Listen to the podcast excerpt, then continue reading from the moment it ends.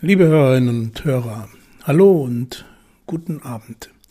Ich begrüße euch in unserem Podcast vom Wachsaal in die Gemeinde 45 Jahre deutsche Psychiatrie, na und, zu einer neuen Episode. Diesmal mit dem Titel Die Revolution frisst ihre Enkel. Herzlich willkommen. Letztes Mal habe ich euch eine kleine Geschichte erzählt von einer Reise nach Italien, auf der ich gemeinsam mit einer Gruppe Studierender einiges von der italienischen Psychiatrie kennengelernt hatte. Die Reise bleibt für mich immer verbunden mit der Nachricht des Todes von Willy Brandt. Ich hatte diese Geschichte verknüpft mit meiner Würdigung von Klaus Dörner, der gerade gestorben ist. Nun erinnerte ich mich an eine andere Reise. Sie fand im Jahre 1996 statt, also auch schon etwas her.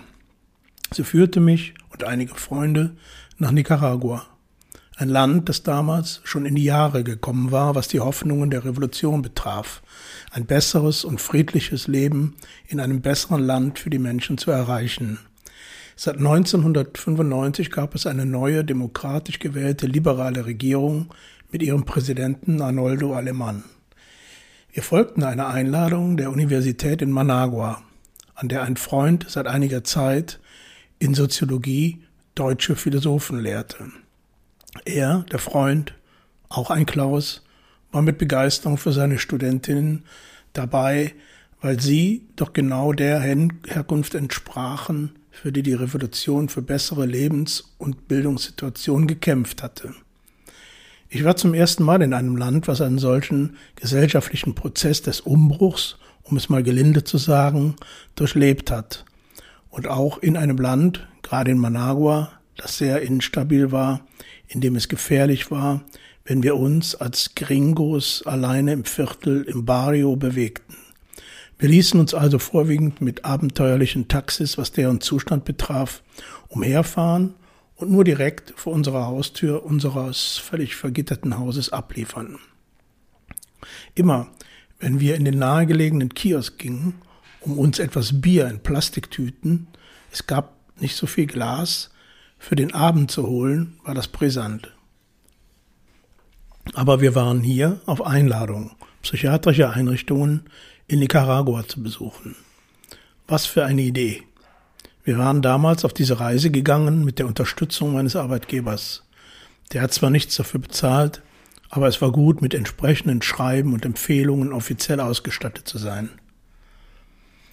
In Managua besuchten wir als erstes die einzige psychiatrische Anstalt des Landes. Ich hatte bis dahin schon eine Menge Missstände in Einrichtungen der Psychiatrie in Deutschland erlebt und dahin auch gearbeitet. Das hier allerdings war in einem fürchterlichen Zustand. Baulich in allereinfachstem Stil. Wir wurden rundgeführt und begegneten vorwiegend männlichen Patienten, die, mir nicht ganz unbekannt, als sie uns sahen, erst einmal nach Zigaretten fragten. Sie waren notdürftig gekleidet, ohne Schuhe. Sie konnten in dem luftigen Areal, was zwar mit niedrigen Mauern und einem Dach umgeben war, aber eigentlich draußen war, frei herumlaufen. Ich kann mich nicht mehr ganz genau erinnern, aber meine, meine, es gab keine Station im eigentlichen Sinne, also nichts abgetrenntes von diesem Areal. Aber ich weiß es nicht mehr so genau. Wir haben nach unserer Rückkehr nach Köln einen Artikel für das DGSP Blatt äh, Sozialpsychiatrische Informationen geschrieben. Vielleicht finde ich den auch nochmal. Und auch eine Veranstaltung organisiert und dort eine Menge Fotos dieser Reise präsentiert, um Spenden zu sammeln. Allerdings für Schulmaterial für eine kleine Schule in einem kleinen Dorf, was wir später besucht hatten. Unser Besuch in der psychiatrischen Anstalt war der Auftakt zu einem überraschenden Eindruck, den wir dann in anderen Einrichtungen der dort vernünftigen Psychiatrie erhalten sollten. An dieser Stelle möchte ich an eine, meiner Wahrnehmung nach, großartigen Frau erinnern. Sie hat mit ihrem Equipo Internacionalista de Trabajadores de Salud Mental Mexiko-Nicaragua, den internationalen Arbeitern für seelische Gesundheit Mexiko-Nicaragua, den Aufbau sozialpsychiatrischer Versorgungseinrichtungen in Nicaragua maßgeblich betrieben. Marie Langer. Sie wurde 1910 in Wien geboren, war Ärztin und Psychoanalytikerin.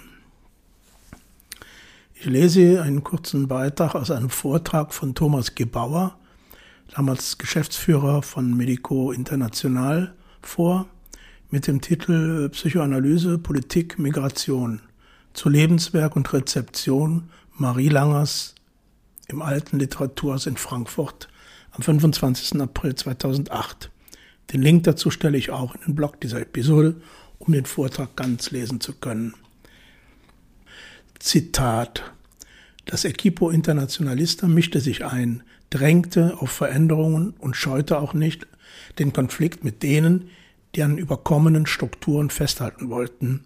Psychoanalytisches Handeln wurde als das verstanden, was Psychoanalyse in ihrem Ursprung war. Ein Beitrag zu einer radikal gedachten Aufklärung, eine Wissenschaft, die ihre Erkenntnis nutzt, um Missstände innerhalb der bestehenden Institutionen zu kritisieren und ändern. Wenig später, 1936, ging Marie Langer mit ihrem Mann Max Langer, den sie im Gefängnis kennengelernt hatte, nach Spanien, um sich als Ärztin den internationalen Brigaden anzuschließen. 1938, als die Niederlage der republikanischen Bewegung nicht mehr aufzuhalten war, flohen beide über Uruguay nach Argentinien, wo sie sich in Buenos Aires niederließen. Zitat Ende. Dort musste sie 1974 erneut fliehen und lebte im Exil in Mexiko. Marie Langer war Mutter von vier Kindern. Sie starb 1987 in Buenos Aires. Zitat aus dem Vortrag. Marie Langer wurde Mitbegründerin der argentinischen psychoanalytischen Vereinigung und war viele Jahre deren Präsidentin. Immer wieder forderte sie ihre Kollegen auf, sich gegen soziale Ungerechtigkeiten zu engagieren. 1969 kam es auf dem Kongress der Internationalen Psychoanalytischen Vereinigung IPF in Rom zum Konflikt. Unter maßgeblicher Beteiligung Marie Langers gründete sich die oppositionelle Plataforma, die gegen die Erstarrung der psychoanalytischen Institutionen und für eine offene Psychoanalyse antrat.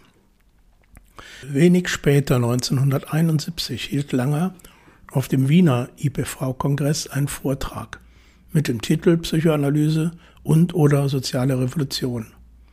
Erneut forderte sie von ihren Kollegen politisches Engagement und stellte jene Psychoanalytiker, die den Protest gegen den Vietnamkrieg als Ausdruck einer Rebellion der Söhne gegen die Väter psychologisierten und politisch zu neutralisieren versuchten, in die Tradition jener Psychoanalytiker, die sich in den 1930er Jahren auf eine scheinbar unpolitische Neutralität zurückgezogen hatten, statt sich dem antifaschistischen Widerstand anzuschließen. Sie sagten, wenn wir uns darauf beschränken, die soziale Krise nur in Form des psychischen Widerstands zu betrachten, so resümierte sie, dann werden wir die Fehler der 30er Jahre machen. Und weiter in dem Vortrag, überzeugt davon, dass es drei grundlegende Widersprüche sind, die das Zusammenleben der Menschen bestimmen. Der Widerspruch zwischen Individuum und Familie, Gesellschaft, der Widerspruch zwischen den Geschlechtern und der Widerspruch zwischen Arbeit und Kapital. Engagierte sich Marie Langer parallel und mit jeweils gleicher Intensität auf drei Ebenen. Der Psychologie, dem Feminismus und dem Marxismus. Diesen drei Lieben ist sie, wie sie sagt, Zeit ihres Lebens treu geblieben, was sich auch in ihren Publikationen spiegelt. Zitat Ende. Zurück zu unserem Besuch in Nicaragua. Was wir also nach dem Besuch der Anstalt dort sahen, war erstens anders, als ich es erwartet hatte. Das ist ja nichts Besonderes. Aber zweitens war es vor allem besser als bei uns in Deutschland. Wir besuchten eine Tagesklinik in Leon, die uns empfing und ihr Konzept vortrug. Ich staunte heftig, als in der Begegnung immer deutlicher wurde, dass die Kolleginnen dort mit einer Haltung den Menschen gegenüber unterwegs waren, die als demokratisch und auf Augenhöhe bezeichnet werden konnte und einen psychoanalytischen Ansatz mit dem der demokratischen Psychiatrie Italiens verknüpfte. Es gab verschiedene Gruppenangebote und Psychotherapiegruppen, aber auch praktische Angebote, die ich gerne milieutherapeutisch nenne. Ich konnte diese Mischung geradezu spüren, denn die reflektierte Art und Weise, wie die Kolleginnen über Arbeit sprachen, zeugte von einer tiefgreifenden Auseinandersetzung mit den politischen Verhältnissen im eigenen Land, dem Ergebnis einer Auseinandersetzung mit ihren eigenen persönlichen Erlebnissen und dem Austausch mit den solidarischen Kolleginnen aus Mexiko, Kuba und Italien. Es verdichtete sich damals für mich in dem kleinen, fernen Land alles, was ich bis dato kennengelernt hatte, gelesen und mir gewünscht hätte, wie Psychiatrie aussehen kann. Die ganze Szenerie trug eine respektvolle Gestaltungskraft einer politischen, psychoanalytischen und demokratischen Herangehensweise an menschliches, psychisches Leid. Soweit der Bericht von damals. Die Situation aktuell in der Psychiatrie in Nicaragua ist mir nicht bekannt. Insgesamt ist die Entwicklung allerdings schon länger wieder in Richtung Diktatur, wie es zynischer nicht sein kann. Es ist eine bittere Ironie der Geschichte, dass Daniel Ortega einst berühmt wurde als siegreicher Kämpfer gegen eine brutale Diktatur, nur um sich dann selbst in einen autoritären Herrscher zu verwandeln, schreibt die Süddeutsche Zeitung am 7. November 2021. Jetzt inhaftiert und tötet die Ortega-Diktatur die soziale Protestbewegung und stellt sich mit paar wenigen anderen dubiosen Staaten an die Seite Russlands und verteidigt dessen Überfall auf die Ukraine. Die EU hat jetzt umfassende Sanktionen gegen Nicaragua verhängt. Hintergrund ist, dass die EU Nicaragua bei den Vereinten Nationen aufgefordert hat, Zitat, die Unterdrückung von oppositionellen Priestern, Journalisten und unabhängigen Medien zu beenden und an der Wiederherstellung der Demokratie im Lande zu arbeiten. Zitat Ende. Außerdem forderte die EU die Regierung von Präsident Daniel Ortega auf, dass, Zitat, die derzeitige soziopolitische Krise durch einen echten Dialog zwischen der Regierung und der Opposition gelöst werden muss. Zitat Ende. Daraufhin hat Nicaragua die EU-Botschafterin Bettina Muscheid ausgewiesen und den Abbruch der Beziehungen zu den Niederlanden bekannt gegeben. Und jetzt der heutige Musikbeitrag von Bernd Nickbur. Hi Klaus und alle, die uns zuhören. Ich habe lange überlegt, wovon ich heute erzählen sollte. In letzter Zeit habe ich viel Bach gehört, gespielt von Glenn Gould, ein sehr interessanter Typ. Glenn Gould meine ich. Bach natürlich auch.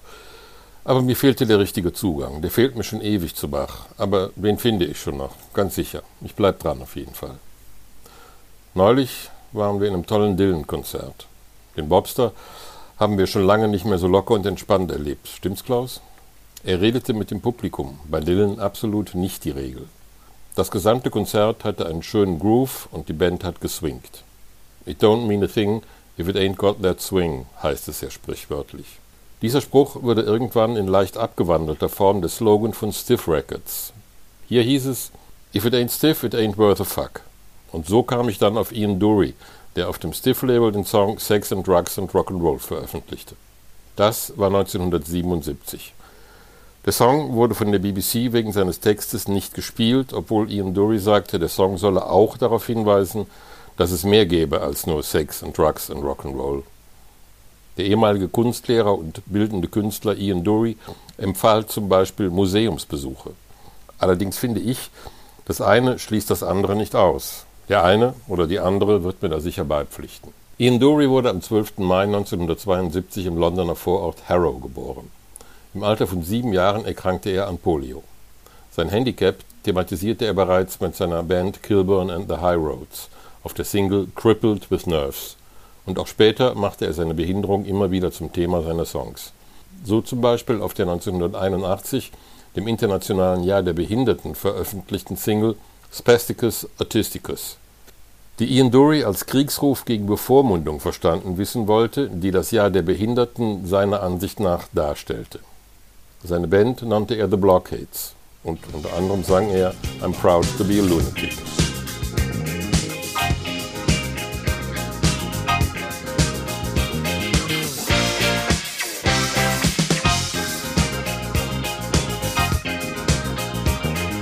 deserts of Sudan and the gardens of Japan. From Milan every woman's, every man. Hit me with your rhythm stick, hit me, hit me. Je t'adore, ich liebe dich. Hit me, hit me, hit me. Hit me with your rhythm stick. Hit me slowly, hit me quick.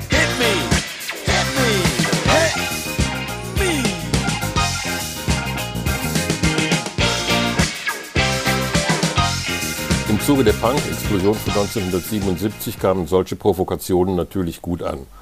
Obwohl die Musik von Dury und den Blockheads außer der ungestümen Energie nicht viel mit Punk zu tun hatte. Vielmehr hörte man Einflüsse von Funk, Vaudeville, Music Hall und Jazz. In seinen Texten schreibt Dury über alles, was ihn beeinflusste. Seine musikalischen Idole, seinen Vater, die Lebensumstände und eben immer wieder seine körperliche Einschränkung. Mit seinem steifen Bein stand er bei den Konzerten meist vibrierend am Mikrofon. Die Energie, die er ausstrahlte, allerdings war für mich fast körperlich spürbar. Und das Konzert, das ich damals in Berlin im Kant-Kino besucht habe, gehört zu den intensivsten und besten Rockkonzerten, die ich je erlebt habe. Seinen einzigen Nummer 1 Hit in England hatte Ian Dury mit dem Track Hit Me With Your Rhythm Stick im Jahr 1978. Aber der Ruhm hatte seinen Preis, wie man so schön oder vielleicht auch unschön sagt. Es gab immer wieder Spannungen zwischen Dury und den Bandmitgliedern. Außerdem litt Dury unter Depressionen, die er mit Alkohol zu bekämpfen versuchte. 1981 veröffentlichte er das Soloalbum Lord Upminster und tourte weiterhin unregelmäßig mit den Blockheads in unterschiedlicher Besetzung. Er schrieb das Musical Apples, das bei der Kritik durchfiel, schrieb Musik für die Royal Shakespeare Company, arbeitete als TV-Moderator und spielte in einigen Filmen mit, unter anderem in Brennende Betten von und mit Pia Frankenberg. Aber die Depression war stärker als Ian Dury. Wegen seines Alkoholkonsums und seiner Unzuverlässigkeit war dies eine Phase, in der sich viele Freunde von ihm abwandten. Nach einer Operation wegen einer Krebserkrankung kam er nach 18 Jahren wieder mit den noch überlebenden Blockheads zusammen und nahm das Album Mr. Lovepants auf. 1998 wurden erneut Tumore bei ihm festgestellt und man teilte ihm mit, er habe noch eine Lebenserwartung zwischen acht Monaten und acht Jahren. Seine Reaktion, that'll do, das haut hin. Er starb am 27. März 2000. Trotzdem oder gerade deswegen nochmal der Song, den ich am Anfang erwähnt habe.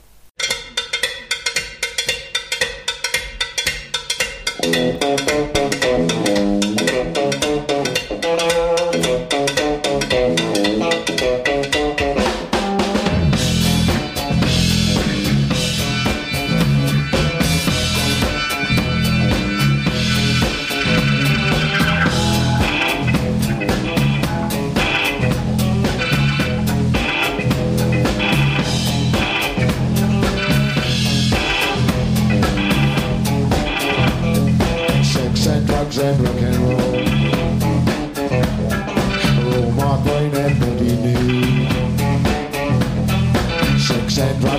rock and roll. A very good indeed. Keep your silly ways or throw them out the window. The wisdom of your ways. I've been there and I know lots of other ways. What a jolly man show. If all you ever do is business you don't like. And drugs and rock and roll. Sex and drugs and rock and roll. Sex and drugs and rock and roll are very good indeed.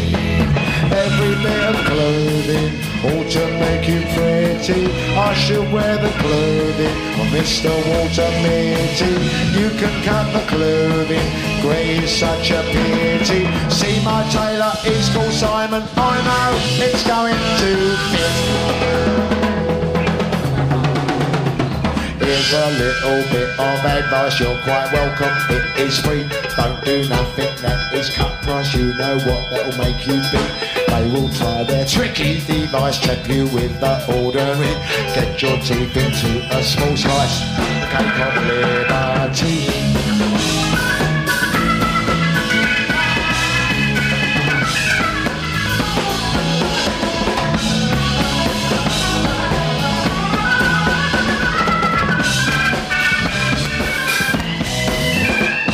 Sex and drugs and rock and roll and drugs and rock and roll. Sex and drugs and rock and roll. Sex and drugs and rock and roll. Sex, drugs, rock and roll. Sex and drugs.